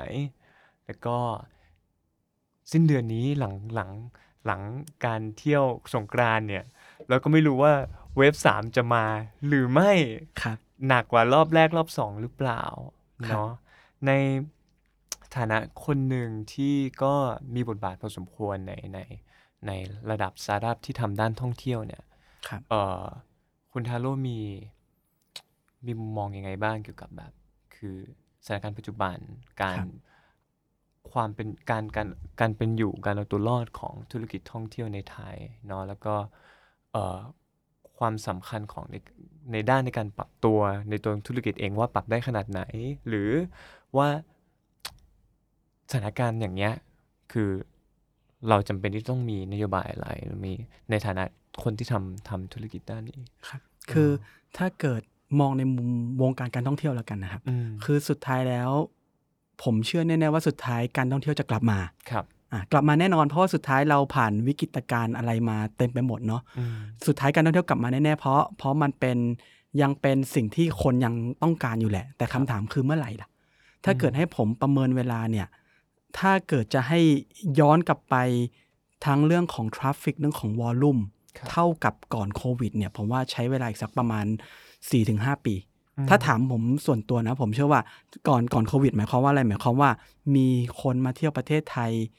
แตะเกือบเกือบ 40 ล้านคนต่อปีครับถ้าเกิดเราจะย้อนไปถึงจุดนั้นได้เนี่ย ผมเชื่อว่าใช้เวลาประมาณ 4-5 ปีครับถามว่าทำไมล่ะเพราะสุดท้ายหลาย ๆ อย่างในในถึงแม้ว่าจะเริ่มมีมีวัคซีนมีอะไรมาเนาะสุดท้ายมันก็กว่ามันจะ fully deploy กว่าจะเริ่มแบบว่ากระแจกจ่ายทั่วโลกได้กว่า ความเชื่อมั่นของคนจะกลับมาครับ แล้วในวงการการท่องเที่ยวเนี่ย บางที supply chain มันขาดแล้วมันต่อยากครับขาดหมายความว่าบางทีคนที่เขาอยู่ใน supply chain ของทัวริซึมบางทีเขาอาจจะปิดกิจการไปแล้วอืมล้มเลิกไปแล้ว มันจะไม่ใช่แค่ดิดนิ้วแล้วกลับมาใหม่ครับหลายๆครั้งบางทีมันมีพวกแบบเนี้ยครับที่กว่าจะกลับไปเห็นยุคเฟื่องฟู ผมเชื่อว่ายุคเฟื่องฟูของการท่องเที่ยวกลับมาอีกแน่อืมๆแต่ว่า ถ้าใช้ออ t ติมิสติกอีกนิดนึง ผมว่าสักอย่างน้อยๆ3ถึง5ปีแล้วกันอะอืมผมมองว่า แต่ถามว่าสุดท้ายเราถ้าอยู่ในอุตสาหกรรมการท่องเที่ยวทำยังไง ผมมองว่าเราควรจะ ถ้าถามผมมันคือ คือเราต้อง diversify business หรือ diversify ถ้าเริ่มมี business ต้อง diversify risk หรือความเสี่ยงให้เยอะขึ้น ในปัจจุบันเราจะต้องมองหามากขึ้นครับว่า มันมีอะไรที่เรา คือสุดท้ายเราคงรอวันหนึ่งให้ให้การท่องเที่ยวกลับมา แล้วเรากลับมาทำธุรกิจแบบเดิมผมว่าธุรกิจเราอยู่ไม่ได้หรอกครับเรามีคนเรามีทีมงานเรามีค่าใช้จ่ายเนาะมต้องดูว่าสิ่งอะไรที่เรามีแล้วเราทำได้ครับจะเกี่ยวข้องหรือไม่เกี่ยวข้องกับทัวริซึมถ้าถามผมผมว่าก็โอเค เพราะสุดท้ายแล้วทัวริซึมยังไม่กลับมา เราไปดิ้นรนขนาดไหนก็ตาม ถ้าคนที่เขามี โอกาสเช่นสมมติผมยกตัวอย่างว่า ถ้าเรายังพอจับกลุ่มนักท่องเที่ยวภายในประเทศได้โดเมสติกได้ ผมว่าเราควรปรับควรทำไม่ได้หมายความไม่ได้ทำเนาะแต่แค่ตัวธุรกิจเทคมิทัวร์เองอาจจะไม่ได้แมชกับกลุ่มของเรียกว่า domestic traveler นักท่องเที่ยวคนไทย แต่ถ้าธุรกิจไหนผมก็เริ่มเห็นหลาย ๆ ธุรกิจเนาะเริ่มเริ่มปรับเริ่มเปลี่ยนให้เข้ากับกับเรียกว่าอ่าคนไทยมากขึ้น แต่ realistic แล้วจริง ๆ เนี่ยผมเชื่อว่าการท่องเที่ยว domestic ในประเทศจริง ๆ อาจจะไม่เพียงพอถ้าเรามองในมุมความเป็นจริงเนาะครับ ผมว่าในในโลกใบนี้เนี่ยมีแค่ไม่กี่ประเทศหรอกที่ ที่การท่องเที่ยวภายในประเทศกันเอง เลี้ยงดูเรียกว่า GDP ได้อาจจีนได้ครับอาจจะเป็นอเมริกาได้ประเทศใหญ่ ๆ อาจจะได้ แต่ว่าประเทศไซส์เราผมเชื่อว่ากำลังซื้อภายในประเทศ domestic consumption ไม่ในในการท่องเที่ยวอย่างเดียวไม่เยอะเพียงพอครับเพราะฉะนั้นผมก็เลยมองว่าถ้าธุรกิจท่องเที่ยวเราเองปรับตัวรับนักท่องเที่ยวคนไทยได้ และรีบปรับเลยรีบทำเลย แต่ถ้าเราไม่ได้ ผมจะผมพูดเล่นๆกับเพื่อนว่าถ้าไม่ได้อย่าฝืนอืมเพราะสุดท้าย ฝืนได้แต่ แต่ถ้าเกิดมันไปไม่รอดเราต้องรีบเปลี่ยนให้เร็วครับเพราะสุดท้ายมันต้องใช้ระยะเวลาหนึ่งแน่ ๆ แล้วผมมองว่าไม่ใช่ปี 2 ปีแน่ ๆ ที่จะกลับมาเฟื่องฟูอะพวกนี้อาจจะค่อย ๆ ทยอยกลับมาเนาะผมอาจจะพูดในเชิง ไม่ไม่ได้ออ t ติมิสติกขนาดนั้น แต่ครับผมมองมองมองในมุม realistic ละกันจากคนที่อยู่ในใน industry เองเนาะครับ อย่างน้อยๆผมว่าเราต้องเริ่มปรับตัว เริ่มเริ่มปรับตัวรับรายได้ที่เพิ่มขึ้น แล้วก็สุดท้ายเราต้อง diversify อ่า risk หรือความเสี่ยงมันกลับไปเป็นเหมือนเดิมครับ อย่างที่ผมบอกกับน้องๆในทีมตอนโควิดมา อันที่หนึ่งคือลดรายจ่ายอืมอันที่สองคือเพิ่มรายได้ อันที่สามคือ diversify ธุรกิจครับเพราะฉะนั้นเราต้องลดรายจ่าย ผมคิดว่าตอนนี้ทุกคนรัดเข็มขัดกันอยู่แล้วล่ะค่าใช้จ่ายอะไรที่ไม่จำเป็นเราทริมออกครับเพิ่มรายได้เราต้องดูว่าทำอะไรให้ให้จากตัวของที่เรามีไป ไปขายไปแท็บตลาดใหม่ได้ไหม หรือถ้าไม่มีจริง เราลอง diversify ธุรกิจเราได้ไหมครับทั้งคนทั้ง asset ที่เรามีอาจจะต้องมองกลับมาย้อนครับว่า asset หรือ expertise ที่เรามีคืออะไร เราเริ่มตั้งจากจุดนั้น แล้วเราลองดูมันจะขยายเป็นธุรกิจอะไรอืมครับ ครับ น่าสนใจมากเอ่มก็ผมว่าคำถามสุดท้ายแล้วกันครับเนาะคุณทาโร่เอิ่มในฐานะคนที่ได้เป็นเป็นหนึ่งใน คนที่ได้มีโอกาสศึกษาต่างประเทศหลายประเทศมากครับเนาะแล้วก็มีประสบการณ์ทำงานเยอะไม่ว่าจะในยุโรปเนาะแล้วก็ในในต่างประเทศเช่นสิงคโปร์เพื่อนบ้านเรา อยากจะขอขอคำแนะนำแล้วกันสำหรับผู้ฟังบางคนที่กำลังจะตัดสินใจไปเรียนต่อศึกษาต่อเนาะได้อาจจะได้ทุนการศึกษา Erasmus หรือไม่เนี่ยครับสมมติมีเวลาปีหนึ่งหนึ่งปีสองปีเนี่ย พอจะมีคำแนะนำในเรื่องของจะอยากจะเก็บเกี่ยวช่วงอะไรเนี้ยอืมให้ได้มากที่สุดเนี่ย ครับ มีมีคำแนะนำอย่างไรบ้างครับ ถ้าอย่างแรกนะผมแนะนำว่าถ้ายังลังเลอยู่ว่าจะไปหรือไม่ไปดี ผมแนะนำให้ไปอืมเพราะสุดท้ายเปิดโลกเยอะจริง ๆ ครับอืมผมผมคิดว่าผมคงไม่ได้เป็นผมทุกวันนี้ ถ้าเราไม่ได้มีโอกาสไป เปิดโลกกว้างที่อื่นๆเนาะผมก็เป็นคนใดคนหนึ่งที่ไม่เคยออกไปต่างประเทศแล้วก็ออกไปเรียนนี่แหละครับก็เลยเห็นโลกกว้างทุกอย่างผมว่าถ้ายังลังเลอยู่ว่าควรจะไปหรือไม่ควรไปผมว่าควรไปเนาะอันนี้ ตัดสินใจได้เลย ช่วยแทน แต่ว่าสุดท้ายถ้าเราไปแล้วเนี่ยเราควรทำยังไง ผมเชื่อว่า เวลาเรามีจำกัดครับ เวลาเรามีจำกัดคือบางคนไป 1 ปี บางคนไป 2 ปีเนาะผมว่าเราควรจะเก็บเกี่ยวให้ได้เยอะที่สุดครับคำว่าเก็บเกี่ยวเนี่ยคือ ต้องบอกว่า realistic เนี่ย ผมเห็นหลายๆคนบางทีไปแล้ว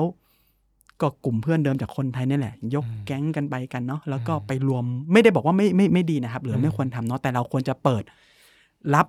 สิ่งอะไรใหม่อืมๆควรไปมีกลุ่มเพื่อนต่างประเทศ ไปอืมควรเขามีกิจกรรมอะไรเราก็ควรจะไปร่วมกับเขาอืมหรือมีคือคือสุดท้ายเนี่ย ผมตอนนั้นผมจำได้ว่า ผมพยายามตั้งธงอันหนึ่งว่าอย่างน้อยๆทุก ๆ เดือนเนี่ยผมจะทำอะไรใหม่ๆ ไปมีแก๊งกิจกรรม แบบบางทีมันก็จะมีคลับของมหาลัยเนาะก็ไม่รู้เรื่องแหละก็อะลองไปจริง ๆ เราก็ไม่อยากไปฝืนตัวเองมากที่ต้องไปรู้สึกว่าแบบ ไม่รู้จะไปทำไมอะ แต่ว่าก็ไปก็ไปไปเพราะอยากรู้ว่ามันเป็นยังไงอย่างน้อยๆเราก็จะได้ในใจตัวเองก็อย่างน้อยก็ได้บอกได้ว่าเราไป แต่เพราะสุดท้ายกิจกรรมอะไรเพี้ยนสุดครับเพี้ยนสุดเหรอครับ ไปไปทำอะไรวะเดี๋ยวผมขอคิดก่อนนะ มีไป โอ้ทำหลากหลายมากเลยอะเริ่มตั้งแต่ไปทั่วๆไปก็แบบมันก็จะเป็นชมรมไปเล่น snow sport นะก็ไปเล่นกีฬานู่นนี่นั่น มีไปอาจจะเป็นไปไปเหมือนเป็นชมรมของสมาชิกของของโบสถ์อะในอืมในมหาลัยอืมเขาแบบมีทุกวันถ้าผมจะมีทุกวันพุธถ้าจำไม่ก็คือจะทำอาหารกัน แล้วก็ก็เนี่ยแหละก็คือเป็นทำอาหารแล้วก็ มากินร่วมกันอืมก็แค่ก็ตอนแรกก็แบบทำไมต้องไปว่าเราก็ไปซื้อกินได้ ก็ ก็เลยลองฝืนตัวเองไปเนาะอ่าก็ก็ผมว่ามันก็เปิดโลกใหม่อืมๆคงบอกไม่ได้หรอกว่าเราได้อะไรจากสิ่งนั้น แต่ผมอือฮึผมตั้งธงอันหนึ่งว่าเราต้องทำอะไรใหม่ ๆ ที่เราที่เราไม่เคยทำออกเดินทางช่วยนะอืมผมว่าช่วยคือครับเราก็ท่องเที่ยวค่อนข้างเยอะท่องเที่ยวแบบประหยัดประหยัดแบบนักเรียนครับก็ตั๋วถูกที่ไหนก็ไปที่นั่น รถไฟที่ไหนลดราคาก็ไปที่นั่นอืมเมืองอะไรก็ ไม่รู้จักเหมือนกัน ตอนนั้นมีเว็บไซต์พวกเขาเซิร์ฟวิ่งอะไรต่างอืๆมแล้วก็สมัครไปนอนบ้านคนนู้นคนนี้คือทำอะไรใหม่ครับๆครับ ผมเลยแนะนำว่าถ้าเรามีโอกาสได้ไปเนี่ย เราไม่ควร ไม่ควรอยู่ใน environment เดิมๆ เหมือนยกแบบเดิมไปอยู่ที่นั่นครับผมว่าสุดท้ายเราจะไม่ได้อะไร เราควรจะเปิดใจครับแล้วเราจะรู้ว่าจริง ๆ แล้วมันทุกคนไม่ได้คิดแบบเรา ทุกคนมาจากสังคมที่แตกต่างจากเราอืม culture environment แตกต่างจากเราหมดเลยอืมเราพยายาม บางอย่างมันก็ขัดใจเราว่าแบบ ทำไมเขาทำแบบนี้ทำไมเขาคิดแบบนี้ แต่ว่าพอเราไปอยู่ไปสักพักเราเห็นเยอะๆเราก็จะเข้าใจเขาคือไม่ได้บอกว่าใครผิดใครถูกเนาะแต่เรารู้สึกว่าเราเราเข้าใจเขาเราเข้าใจความเป็นไปของของโลกของชีวิตเยอะขึ้นเนาะผมพูดมันก็เลยดูดูแอบสแตรกไปนิดนึงแต่ผมว่าเชื่อว่าอย่างไงจริงๆพอเราไปเปิดโลกเราควรใช้โอกาสนั้นในการแอบสอบสิ่งเหล่านั้นแหละครับไม่อยากให้อยู่กับสิ่งเดิมๆแบบเดิมๆ เนาะครับสุดท้ายก็พูดแบบนี้คนอาจจะไม่ชอบบอกการเรียนอาจจะไม่ใช่ทุกอย่างอืมแต่ก็ก็เป็นสิ่งสำคัญนะครับก็เป็นสิ่งสำคัญในแล้วเราไปแล้วก็ต้องเรียนเนาะแต่ว่าสุดท้ายต้องบอกการการเรียนในห้องเรียนไม่ใช่ทุกอย่าง มันจะมีความรู้นอกห้องเรียนเยอะไปหมดที่เราควรจะเก็บเกี่ยวมันด้วยครับครับ โอเคครับ ท่านผู้ฟังวันนี้ก็ก่อนอื่นผมขอขอบคุณพี่ทาโร่มากขอบคุณครับ ขอบคุณมากครับ คือผมได้ความรู้อะไรนอกความ เอายังไงผมไม่มีความรู้อะไรพวกนี้เลยครับน่าสนใจมากก็เปิดโลกทัศน์ของผมมากนะครับ ก็วันนี้เอ่อพอดแคสต์ Europe Pass ก็จบลงเพียงเท่านี้นะครับ ครั้งหน้า episode ที่ 4 นะฮะเราจะมาคุยกับเพื่อนร่วมงานของผมนะครับ อาจารย์นนท์นุชหมอน อาจารย์ประจำคณะเศรษฐศาสตร์ มหาวิทยาลัยธรรมศาสตร์นะครับ ยังไงก็ไว้เจอกัน episode ต่อไปครับ สวัสดีครับ Europe Pass สนับสนุนรายการโดยสหภาพยุโรป